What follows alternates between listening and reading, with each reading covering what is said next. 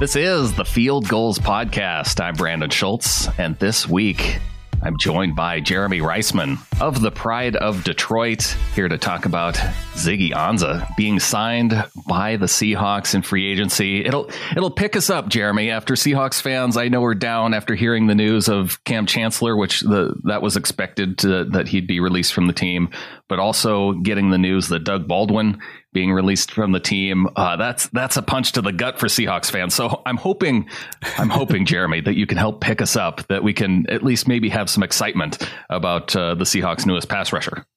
I'll I'll, I'll do my best. Great. Well. We heard this week that the Seahawks are signing the fifth overall pick from 2013.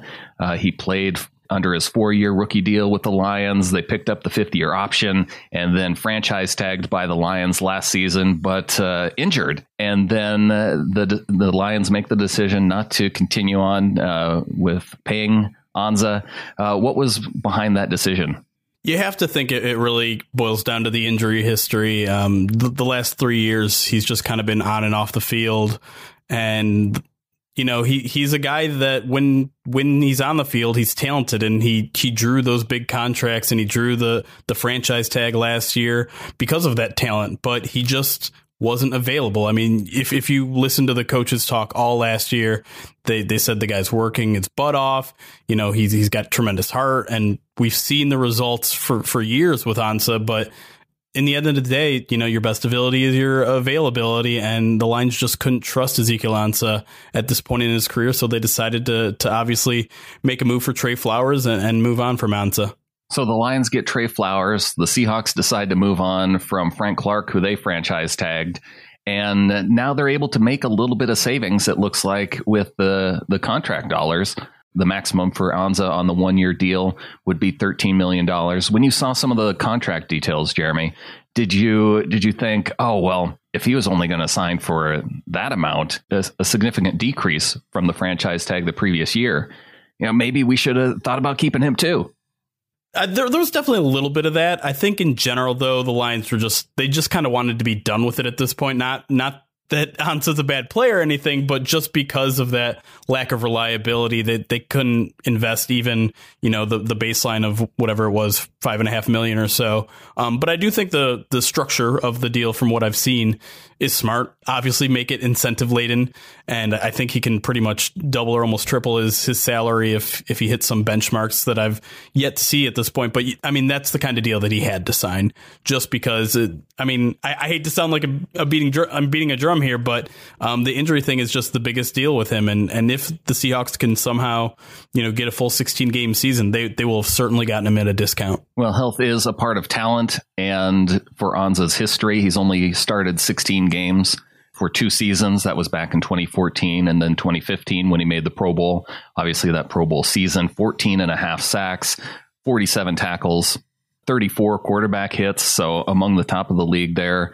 Uh, but things had dropped off. It, you know, when I look at his season statistically, Jeremy, it seems to break mm-hmm. out as the first three years of his career and the last three years of his career and you know definitely more healthy in those first three years.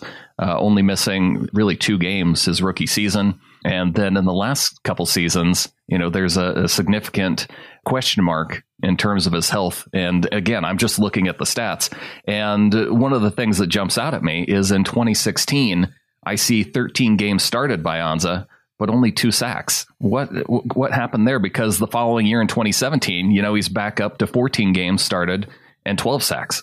Yeah, and it's interesting too because that 2017 season, his sacks kind of just came in groups there. He I think he had 3 games where he had 3 sacks mm. and then the rest is just scattered through, you know, the remaining 12 games or whatever.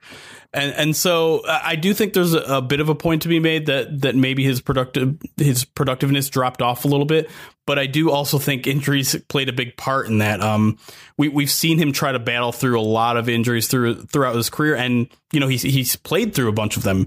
Uh, a lot of Lions fans are surprised when they saw that he's he had only missed you know five or ga- five or so games before last year mm. because he's always on that injury report. He's always battling through something a lot of times he's he's on and off the field in games that he starts because he gets injured in the middle of the game. He has to come out for a quarter or two and come back. And so I think that has a lot to do with it, especially that that odd 2016 season because again, we, we saw a little bit of him last year, and when he was in the game last year, very productive and and he's not just a sack guy too. I think uh, something that really goes unheralded with him is his run defense which drastically improved. You, you got to remember ziggy entered the nfl as a very very raw prospect you know? He'd only played football for a couple years. So he was still learning the game early on in his career and, and the fact that he had those high sack numbers i think people forget that. But he's really defined his game to be that two way player where he's not just getting sacks. He's he's really good at setting the edge. He's really good at, at not losing contain, and he's good at run defense. So I, I do think that his statistics, at least in terms of sacks numbers, are a little bit misleading just because of the injuries and, and because of his versatility there. But, you know, he's also kind of, he was one of the older players in his draft class too. So he is, he is getting up there in age as well yeah, 29 years old. Uh, will actually be 30 probably here uh, before the start of the season. Turns 30 here in May. Um, with Ansah, what type of player? You mentioned some of his his ability to get after the passer, his his rush defense. Uh, what kind of player is he off the field? Uh, he's actually a really, really fun guy. Um, really benevolent. Um, does a lot of sort of charities, especially for his home country of Ghana. Um, he'll go there a lot during the off season. Um, but you know, it's interesting because early in his career, he was he was very open, very fun, always smiling out there on the field. Um, I think the injuries tended to get to him a little bit towards the end, and he he became very quiet with the media, very solemn, and I'm, I'm sure he was just getting sick of you know hearing the same sort of injury questions and dealing with a lot of frustrations himself. But if if you see him open up in, in Seattle, he's actually one of the most fun interviews, uh, one of the most fun guys to be around, just because he does kind of have this big positive attitude and and just like a, a contagious smile. I think in the locker room as well. One of the things I, I know that Seahawks fans, when we see a pass rusher coming from Detroit, I know a lot of our minds go to Cliff Avril. And yep. I, I have to think too for a Detroit Lions fan, seeing a pass rusher go to Seattle, it brings up kind of some of those same memories.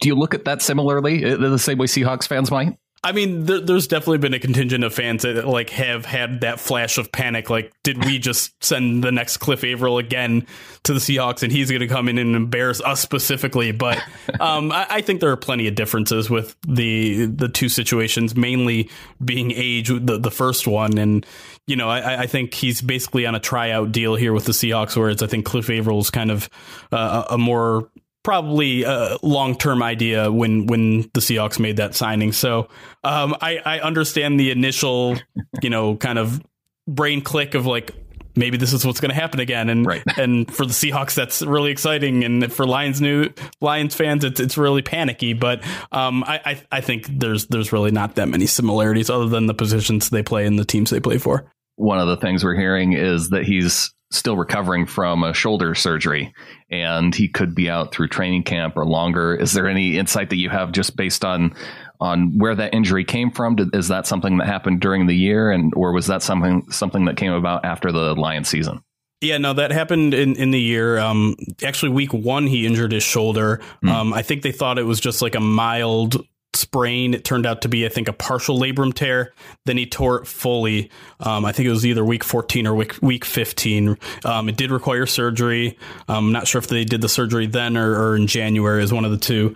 The the one uh, the one thing I can say, not as a doctor, a lot of times when we've gotten these sort of estimates about Ezekiel Ansah and, and the injuries that he's had in the past, he tends to go on the longer end of, of the recovery scale. Mm. And so that that tweet out from Adam Schefter that said he could potentially miss the first month of the season, that would concern me if I'm a Seahawks fan. I know since then Ian Rapoport has said that the Seahawks don't believe he's going to miss any time. I just think Ziggy tends to take a little bit longer in his injury recovery. So I would be concerned. He's been on the pup two consecutive years entering training camp. I, I would be very surprised if it wasn't a third year as well. Well, some of these guys too, you know, they just they want to just get through training camp. They want to play the games. So if he's sitting out uh, the preseason, I, I guess that wouldn't surprise me too much either and and yeah, maybe he just needs that extra time off. And the the one thing that's a bummer about all that is, like I said earlier, this is a guy that was just kind of learning the sport, and the fact that he's missed so many training camps, the fact that he's missed so many preseasons, really ha- you have to think that's hurt his development in, in the long term. You think he could potentially be you know, the superstar. And, and coaches have said throughout his entire career, like, I promise you, this guy is just scratching the surface of his talent. Mm. And we can see it. We can see that raw talent and we can see him learning in the, uh, in, in, you know, the, the coaching room and all that sort of stuff. It's just, you know, the injuries have really derailed him in these past three years. And I can tell you that everyone in Detroit is rooting for him because he's a guy that was very easy to root for and a guy with that kind of infectious personality and, and just a really, really good story. And the fact that in injuries kind of took took away his career here in Detroit is is something that's just you know it's a victimless crime. No one in Detroit is is angry or mad at him because they they saw the hard work he was trying to do to get back on the field, but it just it just didn't work out. Well, that was one of the things that I noticed just on the on the comment sections. You know, there was a lot of uh, overwhelming positivity toward Ansah, and it's interesting to see that you know that despite the injuries, he did seem to have that connection of of fans rooting for him. There was no kind of hard feelings there, and I, I brought up Cliff Avril. You know, they still some of that same. It seemed to be some of that similar feeling that D- Detroit Lions fans had toward Cliff Avril because he was such, you know, a, a good guy off the field as well. Yeah, yeah. There's there's definitely a little similarity there, and and you would think with with a guy like Ansah too, you know, uh, a top five pick, you, would think the B word be would be thrown by, around by Lions fans. You know, this oh now he's a bust, he's a bust. Right. What a horrible draft pick, and and maybe maybe we get that down the line, but at least you know in this in the 24 hours after this news dropped, um, Lions fans have mostly been you know just you know, bummed that it didn't work out. Understanding from the Lions, you know, viewpoint. I think at this point, um, Lions fans knew that they weren't going to re-sign him. Some some weren't happy that they gave him the, the franchise tag last year just because of that or unreliability. But yeah. at this point, everyone's just rooting for him because yeah, he's he's that good guy that the same kind of good guy that that Cliff Avril was uh, when he was in the NFL well, maybe a bust when it comes to a franchise tagged player, but it's hard to say that, you know, in the five years under that initial deal, when he had 44 sacks, uh, tough to label a, a, guy picked in the top five as, as a bust, uh, considering that. And hopefully, as Seahawks fans, we see him return to that form uh, as he comes into Seattle next year, hopefully recovering from a shoulder surgery.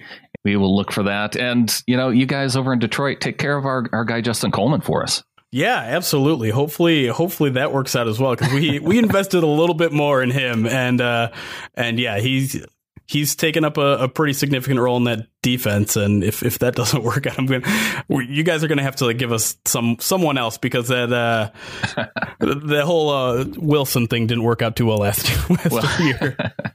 I will say that I think you are getting a, a significantly more talented player with Justin Coleman.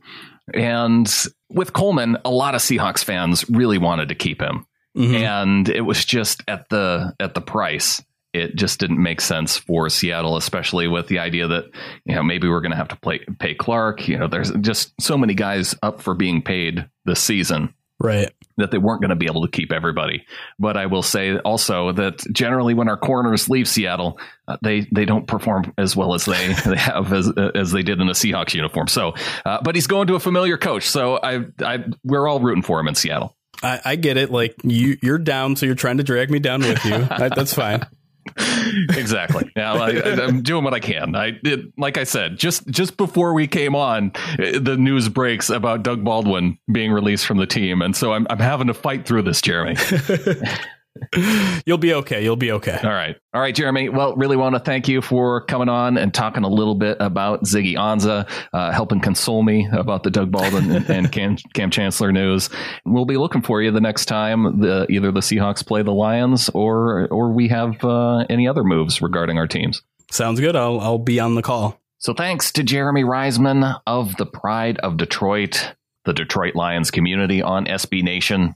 And be sure to check out fieldgulls.com and see the articles there about Doug Baldwin, Kam Chancellor being released by the team. A lot of reaction to the news there. And if you're looking for more Seahawks podcast audio, check out Kenneth Arthur's latest show with Danny Kelly and Jackson Bevans. Fieldgulls.com. Check it out.